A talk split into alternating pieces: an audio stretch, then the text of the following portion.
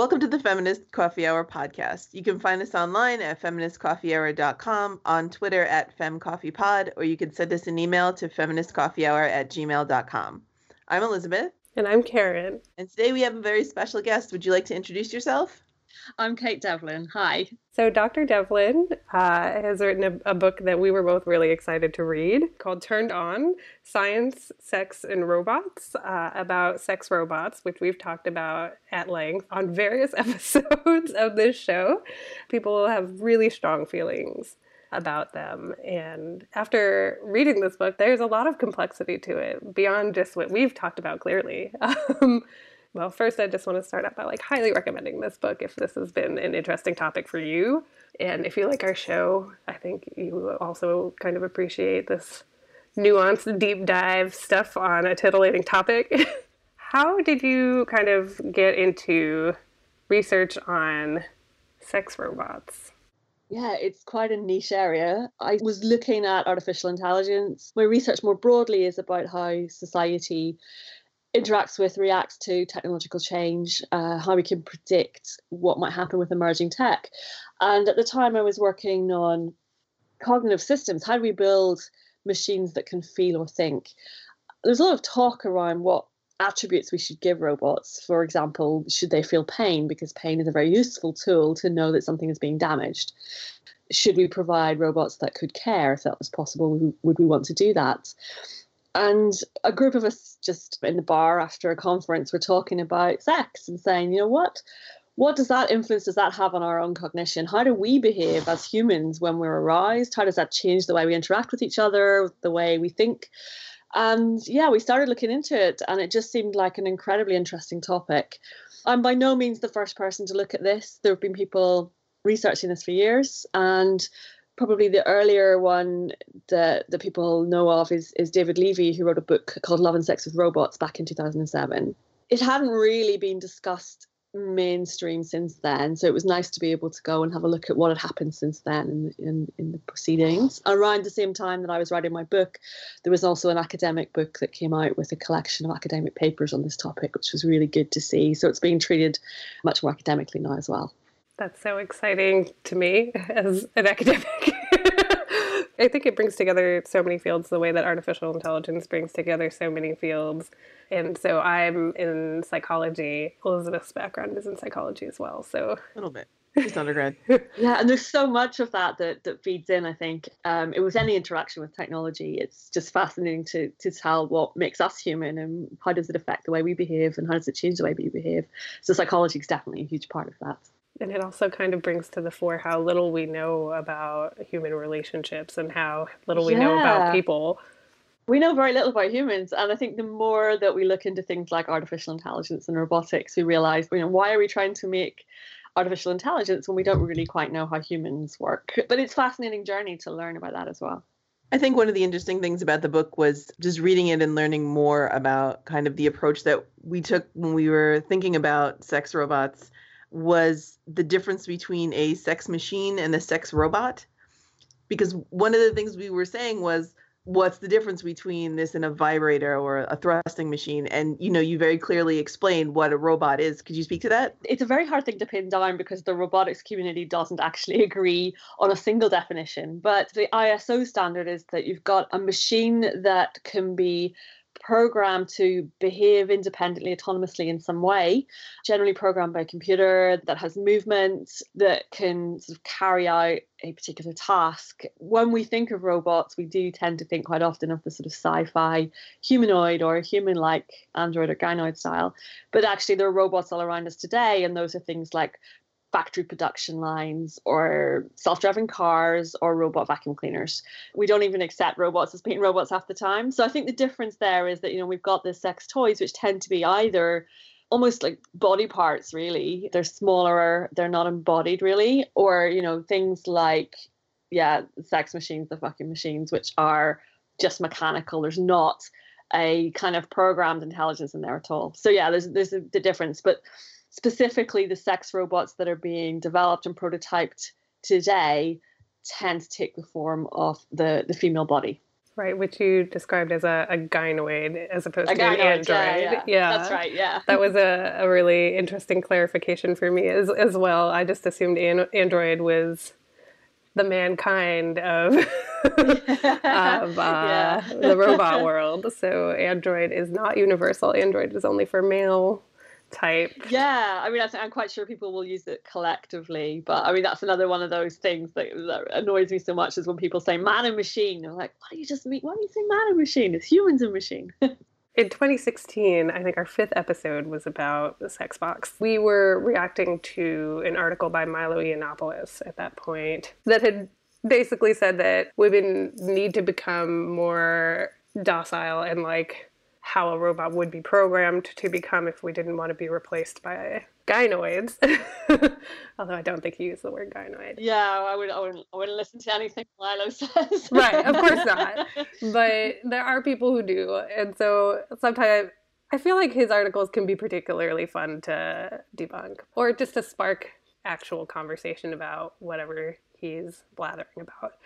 But we had kind of ended it because the men's rights weirdo right-wing argument is that robots can't replace men because what women want, and this is all super heteronormative, which is so funny because I think sex is one of the queerest spaces in any kind of human interaction. But anyway, that men couldn't be replaced because what women want from men is the ability to earn money and sperm. Yeah. But we had kind of ended that assembly line robots already exist that can do menial labor, that can earn money that you can then spend at the sperm bank. And in fact, it looks like increasingly, like if this fourth industrial revolution happens and automation occurs, it is going to be men who lose jobs, and there's still going to be a phenomenal need for human care workers, most of which are women. So women are going to benefit from the automation at the end of the day. Yeah, I mean, if anyone gets paid for care work. Yeah, well, there's that as well. It's the whole other thing of effective and emotional labor. So, yeah. Right. And I think that kind of dichotomy also plays into the fear on the other side of the political spectrum that women's, or what we tend to associate with women's labor, is so devalued that if we can have a robot do it, we can actually just get rid of women because there's no point to them. And I think that kind of feeds that fear that if you get rid of men's jobs, there will be a crisis for men in terms of like how do men kind of maintain their families. But if you get rid of women's jobs, literally we can just throw them in the trash. Quite willing to put money on that not being the case if it actually happened. So you discuss affective responses and the potential for affective reading of people using, instead of like facial feature sensors, more using like data from location and social media and biometrics like heart rate, like you might have on your smartwatch. Yeah, I mean, we've got so many potential sources of information about people's activities, and I mean, so many people are wearing smartwatches or health trackers. I mean, I've got my Fitbit practically welded to my wrist. You know, you kind of got all this data, and I think that with the increase in facial recognition as well, and analysis of facial expressions, you've also got that aspect too. So I think there's a huge amount of information that can be gleaned about a user that can then be used to drive a response from the computer, and give us what we want, really, in terms of a response, give us an emotional response. And, you know, there's lots of talk about, well, you know, does that mean anything if the machine can't really feel? And of course, you know, it doesn't have to be reciprocated. We can still respond. We still project onto these machines.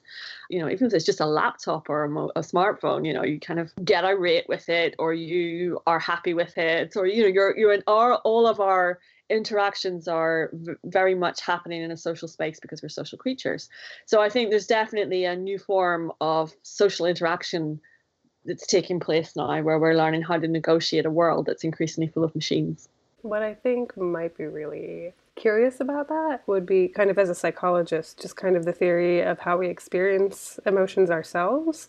Will these robots kind of understand what we're feeling before we understand for ourselves through physiological data, especially when it comes to arousal? there's always been kind of that issue in research around arousal, that there's physiological arousal sometimes without awareness, or psychological arousal and vice versa. Yeah, and it was really interesting reading up on all the literature around arousal, because there's some different models, and it wasn't an area I'd really worked in before. So I find that absolutely fascinating, just sort of the hormones that are going on there, you know, the things that are kicking off in the brain. I find that fascinating. And yeah, I guess the way that machine learning is advancing at the moment, it's very possible that we can use that to detect patterns in our behavior that we wouldn't be able to pick out with the human eye. We wouldn't be able to. It depends. Can the machine actually understand that? No, not necessarily, but it could definitely identify it given the right amount of data. So I think that is really, really interesting. Yeah. I wonder if that would be something that people would experience as creepy, like super creepy or like unsettling. Yeah, I think quite a lot of AI is quite unsettling, and a lot of the machine learning, I mean, I find it, I'm very much a tech optimist in that I think technology definitely has the potential to be used for really beneficial things. But with machine learning, we're collecting so much data on people, and we're not doing it in a particularly careful way a lot of the time. And it is frightening, the amount of leaps and judgments that can be made with that data that aren't necessarily either right or morally good. So I think it's really difficult. So yeah, it's a tricky area.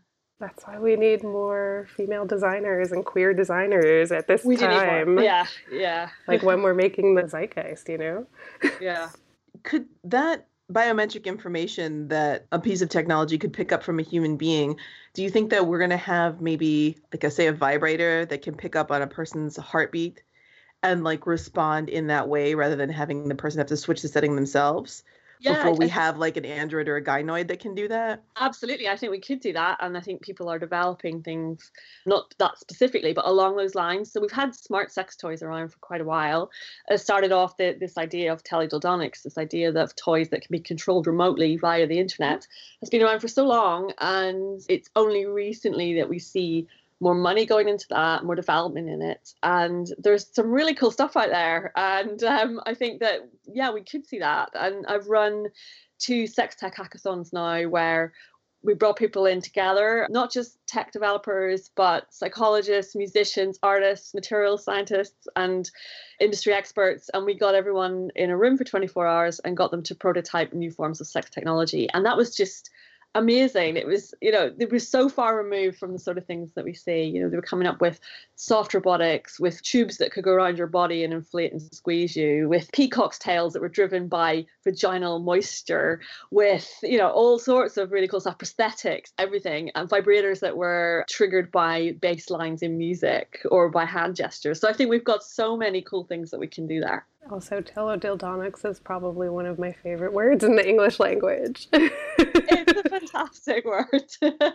I had another question too, what Karen was saying about the people who are making these things. Is the gender split more men in the field of sex robots in terms of both research and creating them, or and why do you think that is? Yeah, it definitely is. And I think what the newspapers portray as being sort of the future of sex robots and what the reality is are so far removed, because to read the tabloid stories, you would think that this is like a massive industry, and it's not. It's incredibly small. It's incredibly niche. There are literally a handful of workshops worldwide working on this. So, you know, a couple in the US, a couple in China. It comes out mostly of the sex doll industry, which is, again, there are women working in that, but they tend to be catering to very much the market for straight men. And because it's just a step on from this, it's just adding some kind of interactivity to these sex dolls, then you're seeing the same things happening. And so you're ended up with a essentially a doll with a little bit of animatronics or a little bit of mechanization and an AI chatbot integrated into it. So, you know, by contrast, the sex toy market is definitely a lot more women involved at a higher level.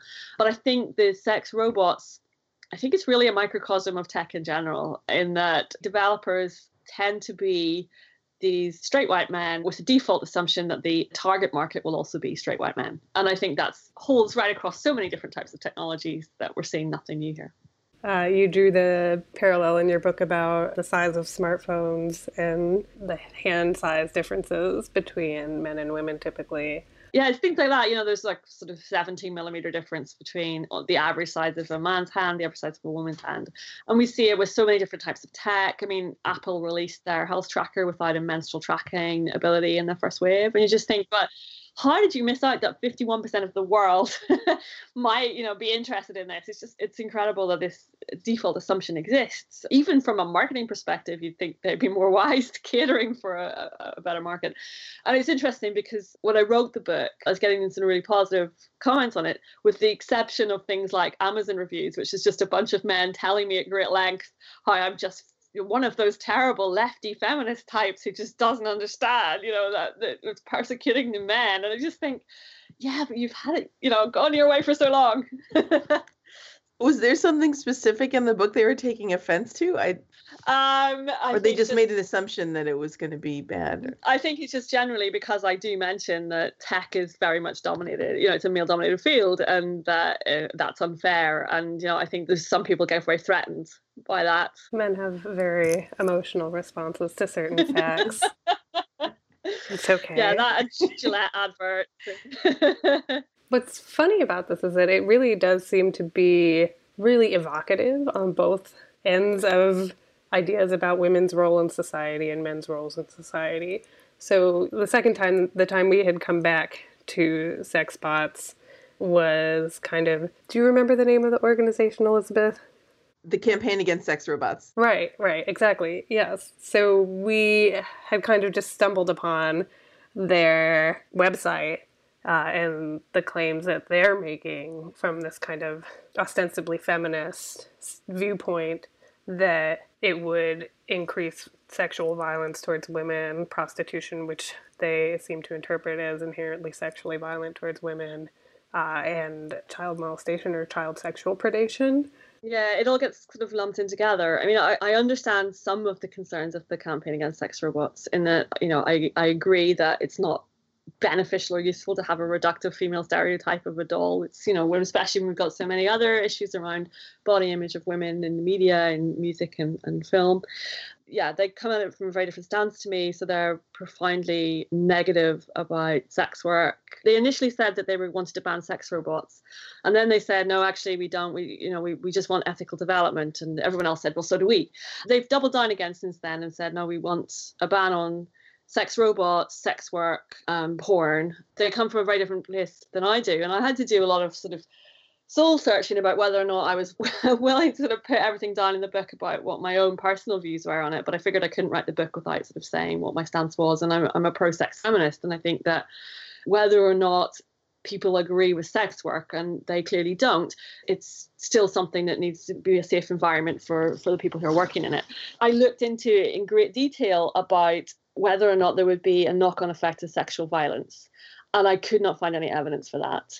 And that was really interesting because when I spoke to the people who are likely the target market, which is the doll owners, the current doll owners, they are so respectful. Like, almost all those doll owners treat their dolls incredibly well, cherish them, see them as treasured objects. I mean, that's in itself may be something that is problematic, but there is no threat of violence there, and they're not damaging these dolls in any way. There's no inaction of violence that anyone is really noticed. And certainly when I asked about, you know, do you get dolls sent back for repairs that are damaged, they said it's very, very rare that they would be deliberately inflicted damage. It tends to be sort of wear and tear.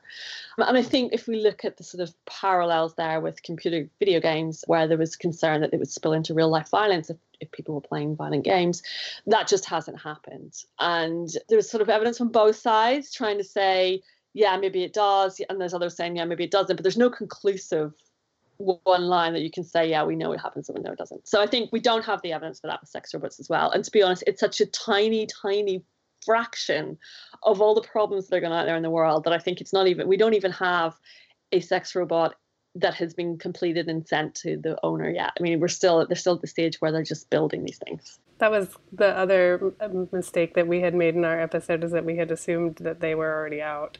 The media seems to present it as if it's a done thing, and yet it's just not. I was amazed that I thought there were far more out there before I started looking into it in depth. It's also kind of curious to describe that kind of like positive sexism of the cherishing and kind of idealizing of the robots. you know, there's very clearly something else going on there. And I find that the two sorts of groups of people who were interested in this are the people who are looking for companionship, where sex is very much a secondary part of that. And there are doll owners who own the dolls because they want the companionship. There are those who own them just to pose them and photograph them. There are those who like them as works of art. And there are fetishists who like them because they are dolls, who want a robot because it is a robot, because it is a programmable woman.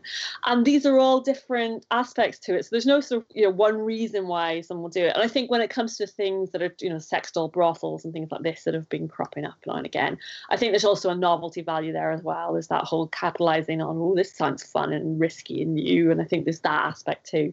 The idealization of women versus the dominance of women. There's two things going on there, right? You know. Yeah, still sort of like this projection onto women or femininity rather than this expectation of agency. Yeah, exactly. Yeah. I'm not fully pacified by that, but but I'm very agnostic in terms of my own personal stance towards these. I'm kind of like, yeah, whatever. I think the problem is society rather than the technology that society builds. And I do think that they can serve to kind of amplify one another when, as we mentioned, like the architects of this technology are straight men for straight men. And that's, I think, part of why we see the really absurdly dimensioned real dolls and like really inhuman looking humanoids. Yeah, I was looking at that and then sort of looking at things like Pornhub stats that they release all the time. And it's really interesting, you know, the expectation that people, and in particular men, there's an expectation that they want to have this kind of unfeasibly large-breasted skinny women with long blonde hair and, you know, fake-looking sort of, you know, Barbie-esque things. Yeah. That's what's shaping the shape, literally, of these dolls. And yet at the same time, when you look at sort of the stats that Pornhub have released for the past, you know, several years, that's not reflected in what people are actually searching for, which is very interesting as well. So there's been an increase in certain things like there's a lot of anime, which, you know, is a whole other issue. It's not this sort of stereotypical thing that they're looking for, and it's very, very different. There's a lot of amateur interest, you know, interest in amateur porn as well. So it's not just going for the stereotype. So I wonder just how much of it is there any market research that's gone into any of this, you know? So it's interesting. I think there's a lot of assumptions about what men want, assumptions that women won't want things, and we're just seeing that happen again and again. And so I guess that kind of brings me back to this idea that the kind of sex is a very queer space. You know, there's very few sexual interactions that can only be done by monogamous heterosexual person with a penis and person with a vagina, you know? Yeah, and I find that really the assumption that everyone had made, seems to make quite a lot of the time when writing about this, is that it will be penis, vagina, heteronormative sex, that's it. And someone has an orgasm, probably the guy, and that's it. And you think, really? That's what you're going with is your definition for sex? That's bizarre. And the amount of people, when writing about this, treating it as something very sacred, treating sex as something really sacred, and that it's an important and an intense moment that must be shared by two people and must be reciprocated. You know, I'm thinking, really? Because, you know, yeah, that's part of it, but it's not everything. And there are so many people out there having sex in so many different ways with so many combinations of people or on their own, and that seems to be frowned upon to explore that when you're sort of taking a philosophical stance on this. There is this assumption that it just follows a very heteronormative pattern.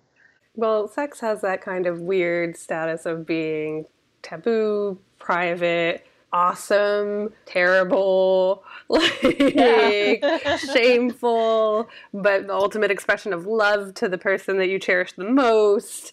Yes. Like this really great mix of being something people don't want to explore explicitly other than in these weird squirrely ways.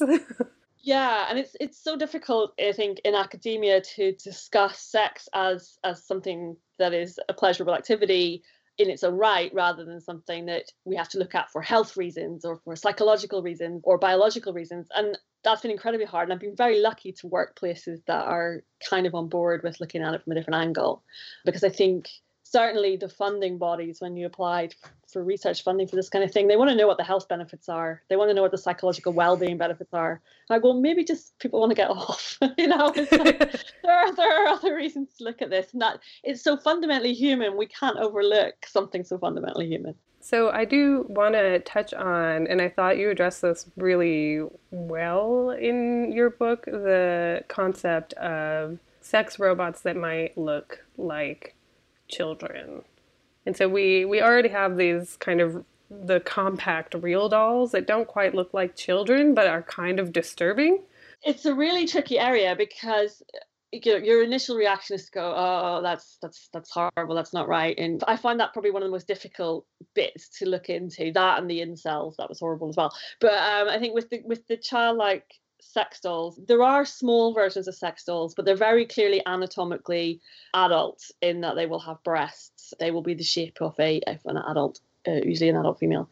But there are childlike sex dolls that resemble children that have been sold, and the UK had a crackdown on this, and they seized over 100 of them at customs at different times in the past year and a half.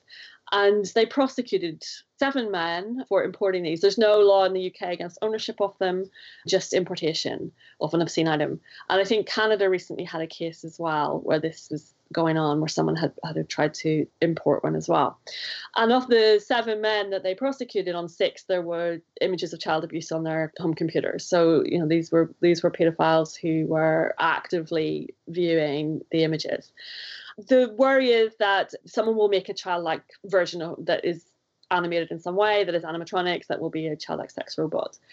There's the theory that perhaps if the paedophiles had access to a childlike robot, that might negate the need to offend in real life. And there are others who say very strongly and clearly that that is a terrible idea, that it will lead to an escalation of abuse and that it just can't be allowed to happen. There are studies from the University of Montreal that used virtual reality to see whether or not sex offenders have been rehabilitated. So you can put someone who has been treated for sexual offences, put them in an environment where they face potential arousal and check whether or not they are aroused. And of course you could say, well, what happens if you do that with a robot? Perhaps that's a way of monitoring whether or not someone is rehabilitated as well. Although interestingly, the people who carried out that study have argued against doing that with actual robots.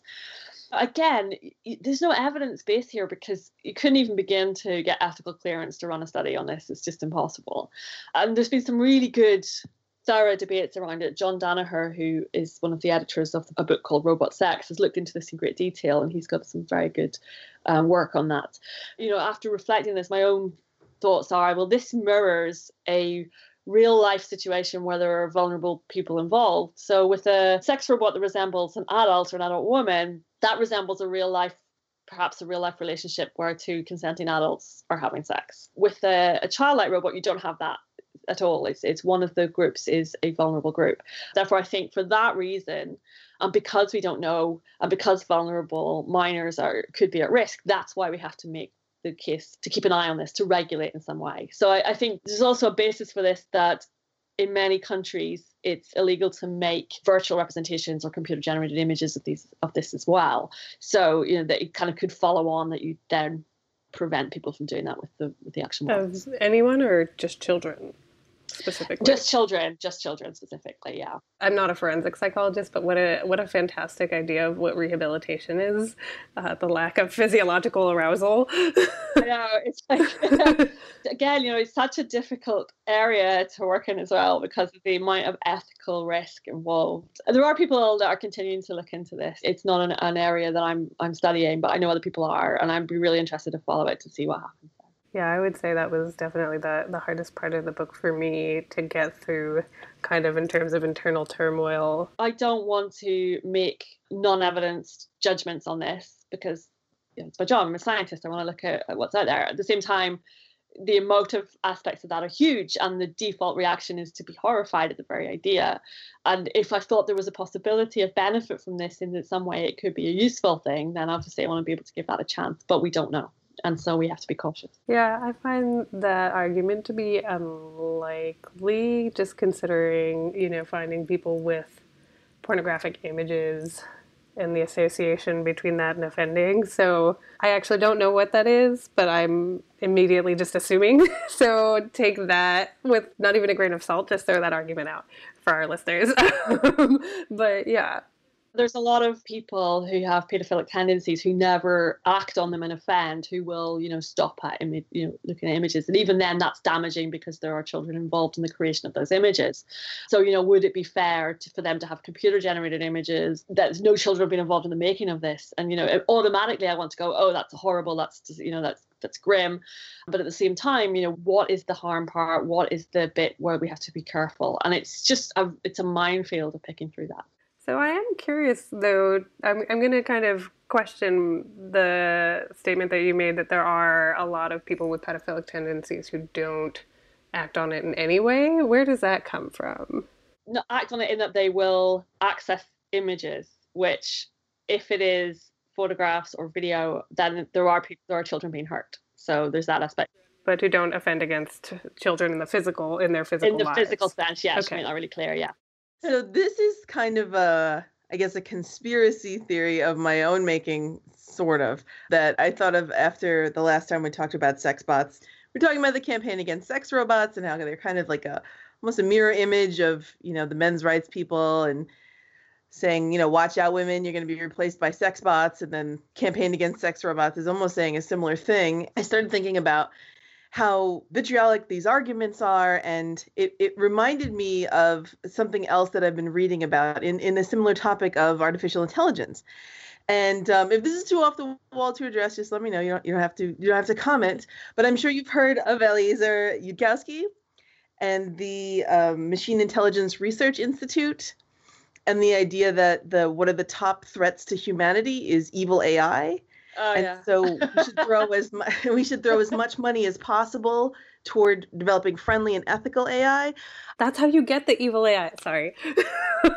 I've seen this movie. I think it's hilarious. I think it's ridiculous. Well, I mean, I don't really know it. I'm more from a public policy background, but the idea seems absurd to me as someone who doesn't know anything about the technical side of artificial intelligence, but does know a little bit about public policy. It just seems like an absurd proposition that this is what, say, the government should or nonprofit should be spending money on.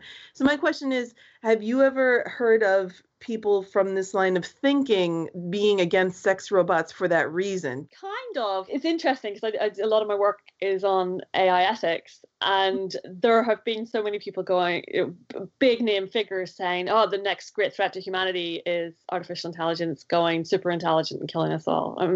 Most of us working in that space are going, that's not the threat. The threat is that we're developing AI, machine learning with incredible amounts of bias that's damaging to society and that is marginalizing groups and that is creating many, many problems that have nothing to do with superintelligence. So we do need that ethical development, but we need it not to teach machines ethics, but to put our own ethics into place as we develop. But yeah, I kind of heard that along the lines of, the sex robots will kill us all sort of thing. They will rise up and they will take over and they won't, we won't be needed anymore. But I've not heard it in a particularly serious way, just as a kind of an aside to that. I was just thinking of it because, you hear people talk about how the sex industry and the porn industry have driven many advances in technology, like VCR and Blu-ray and things like that. So I was like, well, it's possible that, sex robots might drive some of the research into AI. And if that's true, the people who are most against AI might be against sex robots for that reason. It's interesting because porn has become more of a consumer of technology than a driver of it these days. So they're not doing the advances that we saw initially from porn going online. They're doing much more in the area of marketing than they are in the driving forward technology. It's interesting. Again, there's this idea, I think, that there's research going into these sex robots when there's not. It's just a few people tweaking some sex dolls and adding some bits and pieces. And I do wonder sometimes, do people think there's like corporate backing for this? Because there's none. There's nothing there. It's really so small scale as to be almost unseeable, almost invisible on the world stage. And it doesn't mean it's not an interesting topic. It doesn't mean it's something that we shouldn't talk about, because I think it raises so many fascinating questions. And there are other forms of technology, but I think, yeah, it's definitely not any kind of driving force in innovation. Okay. Thank you for answering my question. My conspiracy theory has been debunked. Thank goodness. I mean, I don't know what Facebook and Google are working on. So, Facebook and Google probably have had some sort of bizarre algorithm that they are sure is what turns us on. That is like definitely the last porn you looked at being sold to you 50 times, even though you've already bought it. Now, that is interesting. Yeah, probably. Like, that is interesting because some of the porn sites are now using machine learning to categorize their material and also to be able to deliver tailor-made sort of playlists for people. So I'm kind of intrigued about what's happening in that space at the moment. Yeah, I think also just like as a reality check, like when you look at kind of these neural networks and what they can identify in images, like it's really not the way these ideas loom in our imagination. But I think that a lot of people do feel like higher quality AI is an inevitability. And so it's still worth thinking about, even though we're nowhere near... Or I don't know what the timeline is on these kinds of paradigms, but, like, we're not there yet. No, everyone likes to say, 50 years. And then 50 years down the line, they'll say, it's another 50 years. They just keep saying that. Yeah. There's so much fun sci-fi that you can kind of write in your mind. I think also I want to touch on how this fantasy of what sex bots will look like versus what you've kind of described in your hackathons, what people have come up with, was really, really fascinating. So how it had loomed in my mind was like this hyper-pornified gynoid that is for a man with a penis to ejaculate into however he sees fit. And so can you describe some of the kinds of sex robots that have come out of your hackathons? Yeah, so we didn't concentrate on, well, we didn't specify robots, but we did say, in the first one we said, take the idea of the sex toy and just do, whatever you think on this theme of should taboo stifle intimacy. And there was so many different things. There was how to get around porn filters. We've got very draconian porn laws that have just come in the UK. So people say, how can we subvert this with some software? We had... one group who made a sexual cryptocurrency where you had to stroke and stimulate a real world leather wallet to generate this sex coin. And the idea was that you could either put all your effort into money or you could put all your effort into giving your attention to humans, but you couldn't do both. You had to make a choice. So there's some really cool stuff going on. And then the second hackathon that we ran, it was looking towards more embodied experiences. So it was saying, not just sex, but intimacy and sensuality and what happens when we, take it away from just an object and make it something of more of an experience. So we had people doing VR, so that VR sex robots at a game where you had to, sort of wearing a VR controller on your belt and you're kind of, having sex with this robot, which is hilarious for everyone looking on who couldn't see what you're actually doing. But there were also the winning group created a shawl that had sensors in it that you could wrap around you. And the idea was that if you were in an augmented reality scenario where you could perhaps see rose petals falling from the ceiling, then that would trigger the sensors, which would make it feel as if they were touching your skin. And another group I found myself lying on a sleeping bag across some chairs while they wrapped plastic tubes around me, like inflatable plastic tubes, which they then, a little motor inflated, and I was being squeezed by these tubes to give the idea of being hugged and held.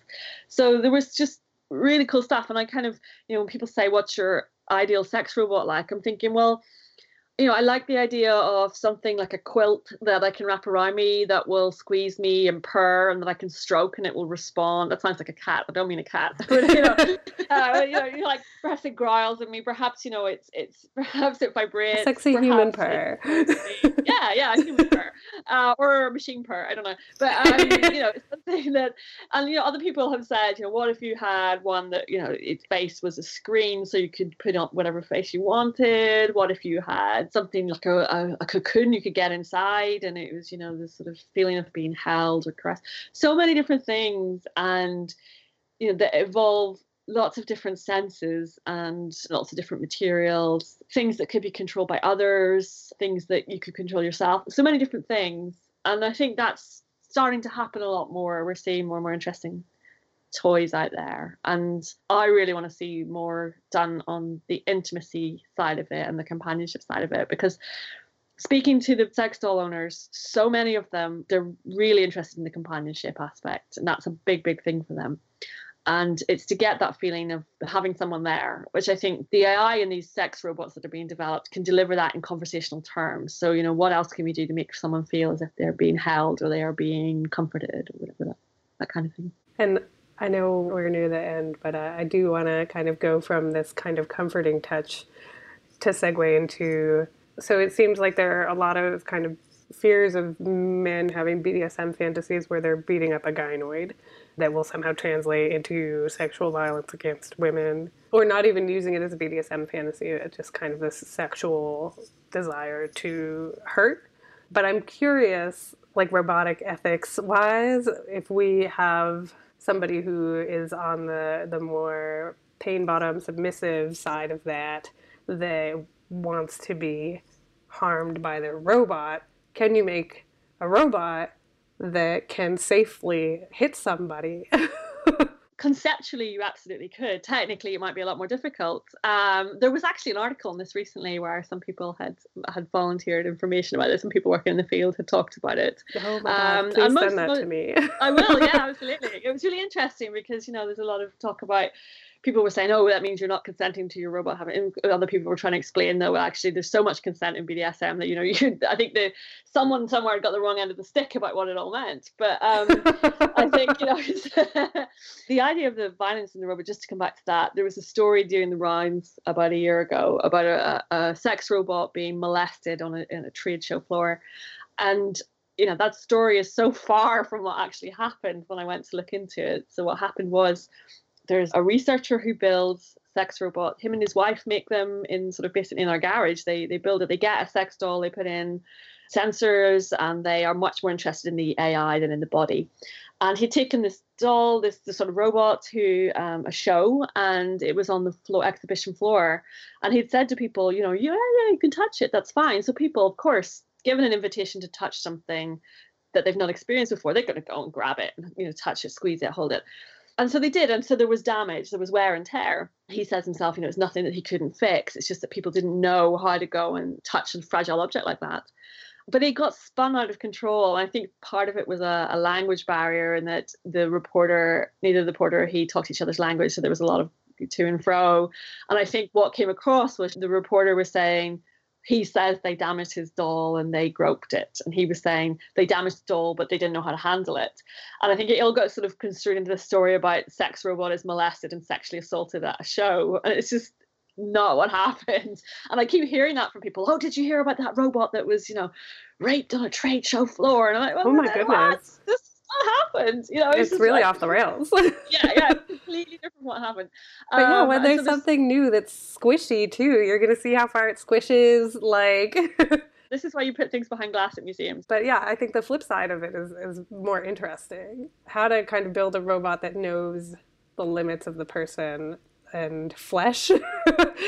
Yeah, that's the thing. So there's a problem with robots and human flesh. They're not very gentle. And this is why the care robots have never particularly taken off or being deployed, because there are examples of care robots in Japan, like Robear, which is a robot that could lift people and carry them around the place. And they had to stop those trials because Robear just couldn't handle real human skin. And so, you know, these are kind of really not beneficial to someone to get hurt by a robot, especially when they don't want to be hurt by the robot. So yeah, we're not good enough at making robots that know the limits of what people can and can't tolerate, the touch sensitivity and things like that. But conceptually, it would be possible. Yeah. Is there one thing that you really want our listeners to kind of take away from this conversation who may not have like dived into it or be like as obsessed with sex bots as we are?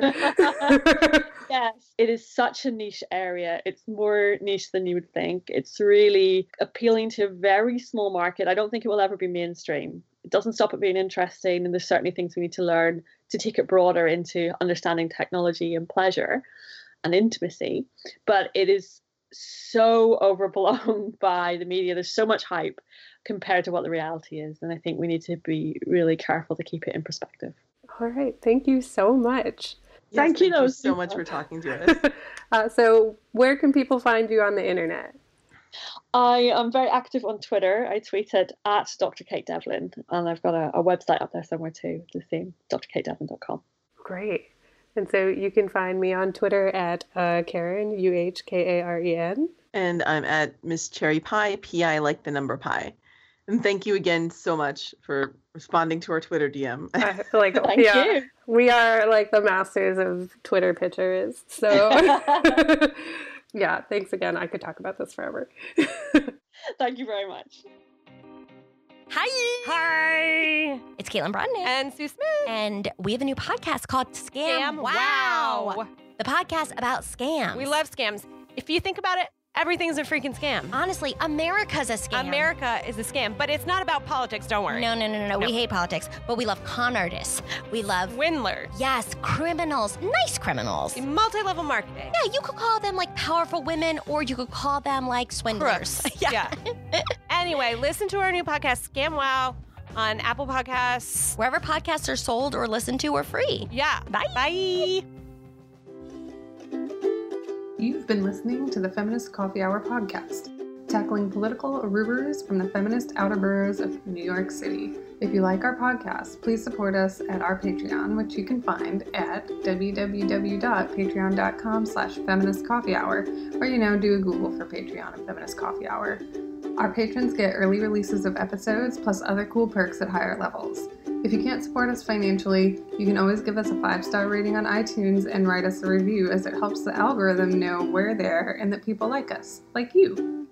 Our intro and outro music is Making It Hard by Bridget Ellsworth, and you can find her music on SoundCloud.